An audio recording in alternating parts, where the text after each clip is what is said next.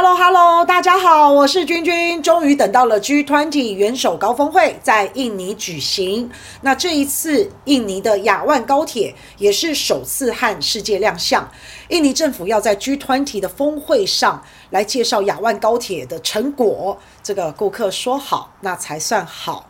雅万高铁是印尼境内第一条高速铁路。那这条铁路当然带给印尼很多的好处。也给中国大陆带来不少的好处啊。那印尼大概有二点六二亿的人口，那这是印尼人所拥有的第一条高铁，可以说是功德无量啊。印尼人可以在自己的国内坐上高铁，这个改变是印尼铁路历史上最辉煌的一刻。G20 它可不是普通的国际会议而已哦，这个是全世界主要的大国都共同参与的一个大型的盛会。在这样全世界一流的国际会议上，印尼。你展示亚万高铁，这个宣传效果对中国大陆来说真的是广告效益、广告价值太高了。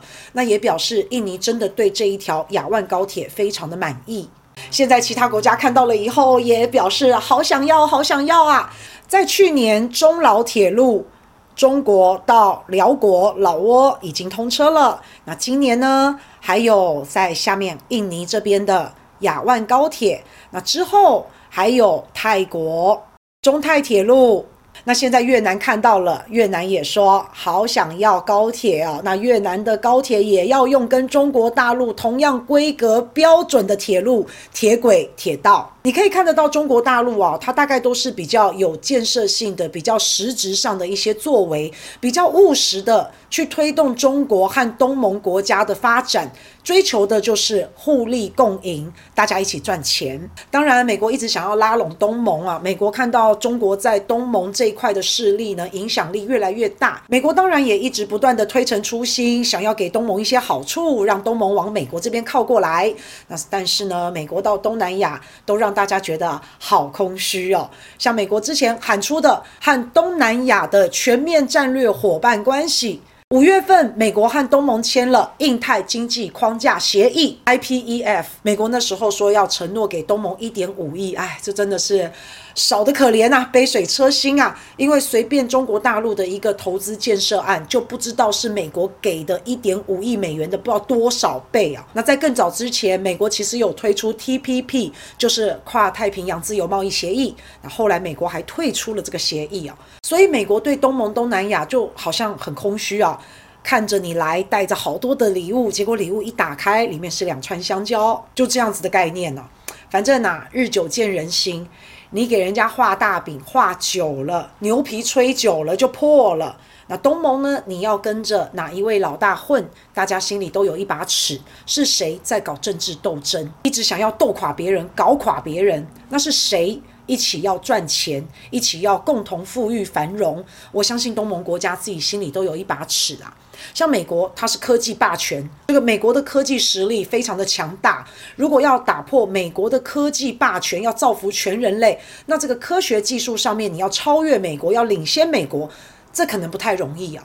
但是呢，中国在制造高铁这个技术上是超越美国了，而且可以说是世界第一。但是以中国来说，中国大陆并没有利用它顶尖的高铁技术打造中国版的霸权。中国大陆至少在高铁上面、铁路上面是选择开放合作的态度。其实说真的，中国大陆这一次要拿下亚万高铁的建设案啊，也不容易。因为日本也很厉害，日本也很会建造高铁，而且日本也非常积极的投标。但是呢，两相比较过后，中国大陆价钱便宜，可以贷款，利率低，效率快，所以最后还是中国大陆得标了。那现在亚万高铁建好了，这条铁路是由印尼跟中国大陆共同持有，他们是六四比，共同分享亚万高铁的利益。那打着印尼的牌子，用的是中国的技术。帮助印尼实现高铁国造化，中国大陆也把建设高铁的技术转让给印尼，但是不用担心，因为印尼不会跟中国抢生意，因为中国自己的高铁的技术一直在推陈出新，一直在不断的创新。那印尼这一方面它是没有这个基础的，所以中国大陆的技术输出也不可能是输出他们的核心嘛，重中之重的核心一定还是把握在自己手里。不过现在中国大陆它卖的。不但是自己高铁的技术，它卖的还是高铁的标准。中国想要打造整个联通东盟的超级高铁网络，中老铁路已经开通了，中泰铁路之后也会完工，中老跟中泰就可以连接在一起了。起点是中国的昆明，终点是泰国的曼谷。从曼谷这边还想要延伸到马来西亚，最后连到新加坡。但是马来西亚这一段哦，因为政治的因素，到现在还没有开工建设。不过我说真的，马来西亚你也没别的选择了，因为泰国、印尼都选择了中国大陆的高铁，都选择了中国大陆的标准。你马来西亚被夹在中间，你也只有选择中国标准，你才有可能北通泰国，南通印尼。也就是说，整个东盟的高铁工程都要被中国承包了。不过，光是靠中国大陆。一己之力要帮整个东盟把高铁网络建设好，这实在是太困难了。因为东盟实在太大了，所以把高铁的技术输出给印尼也有一个好处：以后印尼境内自己的高铁就可以照着中国输出的技术来做，这样效率才会高嘛。因为你不可能大家都在等着中国出钱出力，然后来帮你建高铁，这样太慢了。那在未来，高铁技术是非常复杂的。只要用了中国大陆的高铁，中国大陆的规格之后的维修，之后遇到的难题，一些技术问题，都必须要请教中国，必须要仰赖中国。那未来如果铁路想要升级成高铁，这也必须是要靠中国帮忙。所以中国大陆在卖的不只是铁路的技术而已，还是中国大陆铁路的标准跟规格。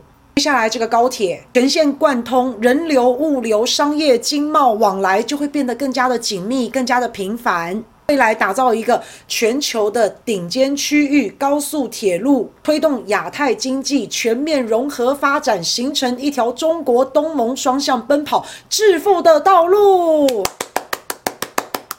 不要想太多啦，不要想那么远了哈。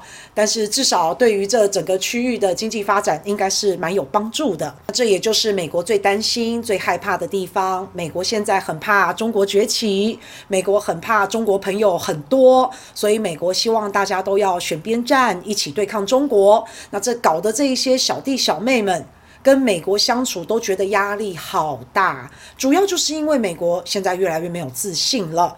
那以前呢，你是世界强权，你无人能及。那那时候的美国其实很好相处嘛，因为你最大嘛，你最强嘛，你最有自信嘛，你连苏联都消灭了啊，你根本不会在乎谁要崛起啊。放眼望去，完全不是对手，每个人都差你一大截。现在美国变得要逼大家选边站，因为他有危机意识了。